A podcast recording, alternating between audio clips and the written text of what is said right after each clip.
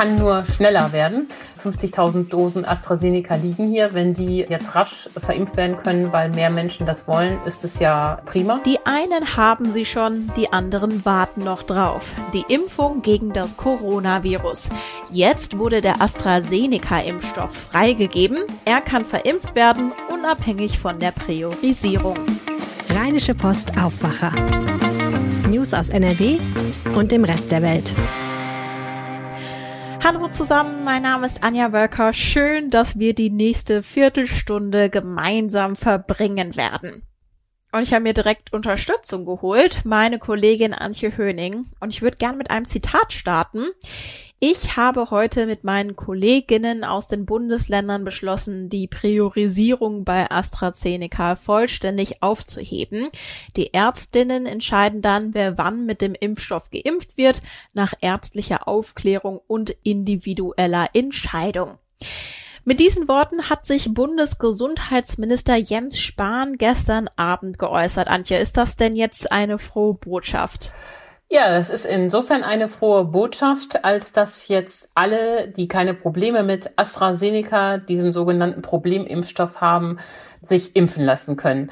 Wir haben ja seit paar Wochen schon das Problem, dass AstraZeneca in den Impfzentren liegt, wie Blei, 50.000 Dosen alleine in NRW. Und nun heben die Gesundheitsminister die Priorisierung auf. Das heißt zweierlei. Zum einen können diesen Impfstoff auch Menschen bekommen, die nicht zu der, den drei Priorisierungsgruppen gehören. Und zum Zweiten bedeutet das auch, dass nach entsprechender ärztlicher Beratung auch Menschen unter 60 Jahren diesen Impfstoff bekommen können. Bislang lautete die Empfehlung ja, nur Menschen über 60 sollen ihn nehmen weil da die Gefahr von Nebenwirkungen geringer ist. Ja, wie muss ich dann diese Entscheidung genau verstehen, wenn man diese Empfehlung, also AstraZeneca nur für über 60-Jährige im Hinterkopf hat? Ja, aber es hat schon immer da das Schlupfloch gegeben, dass nach individueller ärztlicher Beratung auch unter 60-Jährige den nehmen können. Und darauf haben die Minister quasi nochmal verschärft, verstärkt hingewiesen. Sie geben damit den Ärzten freie Hand, aber die Bedingung, und das betont der Chef der Kassenärztlichen Vereinigung auch noch einmal deutlich, ist, individuelle, intensive Aufklärung vom Arzt, weil das Nebenwirkungsrisiko bei Jüngeren eben größer ist. Gut, ganz praktisch gefragt, wo melde ich mich denn dann jetzt, wenn ich gerne mit AstraZeneca geimpft werden will? Ja, das ist eine sehr gute Frage, auf die die Impfzentren auch noch keine einheitliche Antwort gegeben haben. Äh, läuft das über die Buchungssysteme der KV oder ruft man dann an oder setzt man sich auf die Liste? Klar ist, dass die Praxen dürfen das frei entscheiden, wie viel AstraZeneca-Impfstoff sie bekommen. Und da gibt es keine Budgetierung mehr. Und man muss jetzt gucken, wie die Ärzte mit dieser Nachricht umgehen. Bisher haben die niedergelassenen Ärzte ja sehr zurückhaltend AstraZeneca bestellt, weil sie teilweise gar nicht mehr genug Patienten über 60 Jahre hatten, die sie impfen konnten. Möglicherweise wird sich das jetzt durch die Freigabe ändern. Sagen wir mal, ich rufe bei meinem Hausarzt an für eine Impfung mit AstraZeneca. Wann findet denn dann diese genaue ärztliche Besprechung statt? Also du musst auf jeden Fall eine Besprechung haben. Das werden die nicht am Telefon abhandeln können. Schon alleine aus Haftungsgründen nicht, weil er eindeutig vorgeschrieben ist, gute Beratung. Deshalb werden die Hausärzte einen dann vermutlich einbestellen und im Gespräch klären, ob der Impfstoff geeignet ist oder nicht. Seit Donnerstag können einige Berufsgruppen der Prio 3 einen Termin im Impfzentrum machen und über 60-Jährige können sich an ihren Hausarzt wenden. Inwiefern wirkt sich diese Freigabe von AstraZeneca denn jetzt grundsätzlich auf das Impfen in NRW aus? Es kann nur schneller werden. Ich sagte ja gerade schon, 50.000 Dosen AstraZeneca liegen hier. Wenn die jetzt rasch verimpft werden können, weil mehr Menschen das wollen, ist es ja prima. Und es gibt noch eine weitere Entscheidung, die die Gesundheitsminister am Donnerstag getroffen haben, die das weiter befeuern soll. So haben sie beschlossen, dass die Zeit zwischen der ersten und zweiten Dosis verkürzt werden soll. Zuletzt wurde ja empfohlen, zwölf Wochen zu warten. Das hat man damals gemacht, um die Erstimpfung schneller hochzutreiben. Jetzt sagen die Minister, ähm, nach vier Wochen ist es auch okay, die zweite Impfung von AstraZeneca zu bekommen. Das machen sie mit Blick darauf, dass ja Geimpfte künftig mehr Rechte als Ungeimpfte, also sie bekommen schneller ihre Rechte zurück, die bisher ja eingeschränkt sind. Und um das mehr Menschen zu erlauben, beziehungsweise dieses zusätzliche Imageproblem von AstraZeneca aus dem Weg zu räumen, hat man sich jetzt darauf verständigt, die Frist auf vier Wochen zu verkürzen. Welche Reaktion gab es dann jetzt auf die Freigabe in NRW? Sowohl der Hausärzteverband als auch die Kassenärztliche Vereinigung finden das beide gut, dass es so kommt, um das Impfgeschehen einfach zu beschleunigen. Die Ständige Impfkommission sieht das ja alles so ein bisschen kritisch, weil die fürchtet, dass dann doch jetzt die schnellen Gesunden zum Zug kommen und hatte nochmal betont, wie viele ältere und vorerkrankte, chronisch Kranke auch noch immer nicht geimpft sind. Und sie mahnt an die Ärzte, appelliert an die Ärzte, dass sie doch bitte verantwortungsvoll damit umgehen können. Ja, verstehe. Neben der Freigabe von AstraZeneca gab es ja außerdem konkrete Aussichten für die Impfung von Kindern. Welche sind das? BioNTech wird voraussichtlich im Sommer die Zulassung bekommen, dass der Impfstoff auch an Kinder ab 12 gehen kann. Das ist ja prima. Und die Gesundheitsminister gehen davon aus, so war die Formulierung gestern, dass bis Ende August alle Kinder zwischen 12 und 16 ein Impfangebot erhalten. Das ist ja wirklich eine gute Nachricht. Das reicht nicht mehr für die Sommerferien, um vollständig geimpft in die Sommerferien zu fahren. Aber es ist dennoch eine gute Nachricht wir müssen mal abwarten, wann dann auch der Impftermin ist. Anrufen und vereinbaren ist ja das eine und der tatsächliche Impftermin ist das andere. Aber trotzdem, das ist eine gute Nachricht, dass es dann auch für die Kinder in Deutschland vorangeht. Das Update zu den Impfstoffen hatte Antje Höning. Herzlichen Dank. Die Wölfin Gloria am Niederrhein darf weiterleben. Das hat das Düsseldorfer Verwaltungsgericht ganz offiziell entschieden. Ein Schäfer hatte geklagt, dass das Tier entnommen wird. Mein Kollege Henning Rasche hat den Prozess für uns begleitet. Hi Henning. Hallo. Ja, also über die Wölfin Gloria wurde ja wirklich schon sehr, sehr, sehr viel diskutiert. Und die Diskussion fängt schon beim Namen an. Warum? Naja, Gloria heißt die Wölfin im Volksmund, so kann man das glaube ich sagen. Das liegt vor allen Dingen daran, dass der frühere Landrat im Kreis Wesel, der jetzt nicht mehr im Amt ist, Ansgar Müller, der Wölfin damals diesen Namen verpasst hat.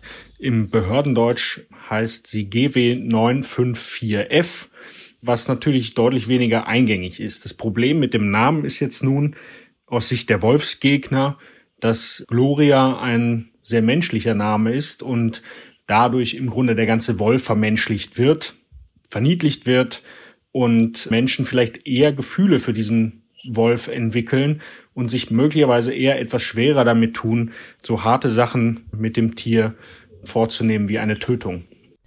Okay, für dieses Gespräch bleibe ich mal bei Gloria, weil ich mir diese Buchstabenkombination allein schon nicht so schnell merken kann. Was weiß man denn grundsätzlich über diese Wölfin? Dann sage ich das jetzt auch. Gloria wurde 2018 erstmals am Niederrhein nachgewiesen und soll seitdem bis zu 140 Weidetiere getötet haben und verspeist. Das ist natürlich aus Sicht der Weidetierhalter am Niederrhein, es gibt einige Schäfer, sehr misslich. Sie fürchten um ihre Existenz, um ihre Herden und also im vergangenen Jahr ist auch ja ein männlicher Wolf hinzugekommen. Dieser männliche Wolf ist der Bruder von Gloria. Und äh, Bruder und Schwester haben zusammen einen, ja, einen Wolfswelpen gezeugt, der jetzt theoretisch circa ein Jahr alt sein müsste. Und äh, so leben im Wolfsgebiet in Schermbeck mittlerweile drei nachgewiesene Wölfe. Jetzt hat der Schäfer Kurt Obriel beantragt, dass Gloria als Problemwolf entnommen wird und ist damit eben vors Gericht gezogen. Was war denn seine Begründung? Genau, Kurt Opriel ist Schäfer in Hünxe im Kreis Wesel und er hat seit 2018 28 seiner Schafe an Gloria verloren. Das ist auch nachgewiesen und dokumentiert. Dafür ist das Landesamt für Naturschutz, das äh, kurz das Lahnhof zuständig in Düsseldorf. Die weisen immer die Wolfsrisse nach, also die testen Spuren und gucken, wer ist das gewesen. Und das war tatsächlich Gloria in diesen 28 Fällen.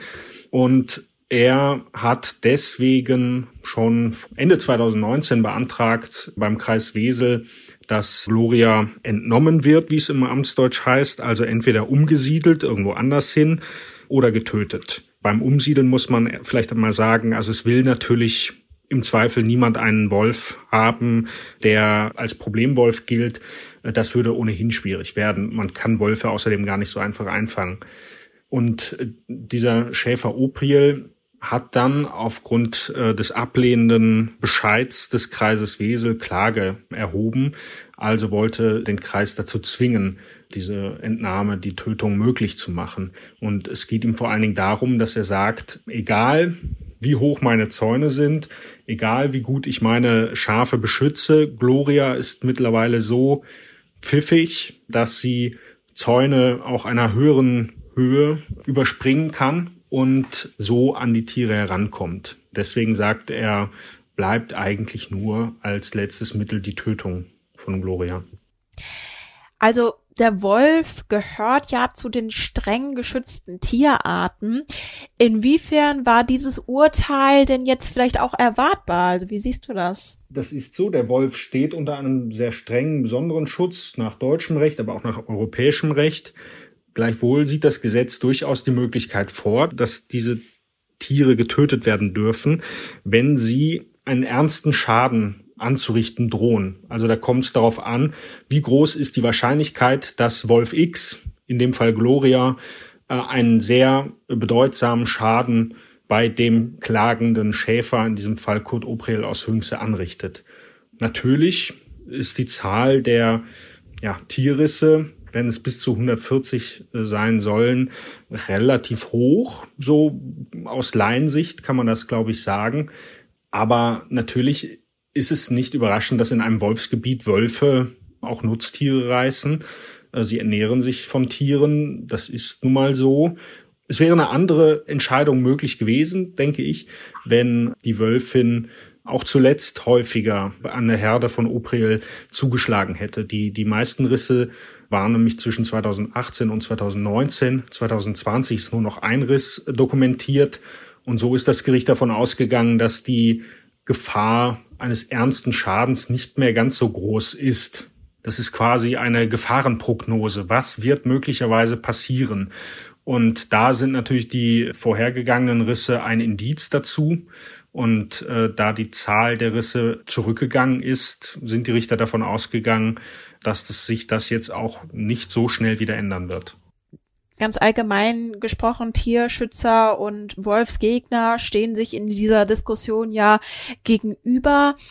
Inwiefern glaubst du denn, dass dieses Urteil sich jetzt auch auf diese Diskussion um Gloria auswirken wird? Bei allem Verständnis für die Argumente auf beiden Seiten muss man natürlich sagen, dass dieser Streit zuletzt relativ unversöhnlich war. Da gibt's Anschuldigungen auf beiden Seiten. Da werden Menschen, aber auch Behörden der Lüge bezichtigt. Das ist relativ ungemütlich. Und auch wenn Streit natürlich irgendwie auch zum Leben dazugehört und auch zur Demokratie sowieso, wäre es gut, wenn diese Diskussion sachlicher geführt würde. Der Rechtsanwalt von Kurt Opriel, Stefan Steinkühler, hat gesagt, das war's noch nicht in ungefähr diesen Worten. Wir machen weiter. Und auch wenn er sich bislang offen hält, ob er vor das Oberverwaltungsgericht Münster in Berufung zieht, ist zumindest anzunehmen, dass die Debatte weitergeführt wird und möglicherweise auch in der unerbittlichen Form weitergeführt wird. Herzlichen Dank, Henning Rasche. Und wenn es weitere Entwicklungen gibt, dann berichten wir natürlich. Kommen wir zu den Meldungen aus Düsseldorf von den Kollegen von Antenne Düsseldorf. Hallo. Guten Morgen, Anja. Bei uns geht es natürlich auch um die Freigabe von AstraZeneca, aber wir schauen auch grundsätzlich, wie die Impflage in Düsseldorf aussieht. Dann reden wir über die Lolli-Tests, die an manchen Schulen ab nächster Woche gemacht werden müssen. Und dann gibt es noch eine Warnung der Verbraucherzentrale vor Telefonbetrügern.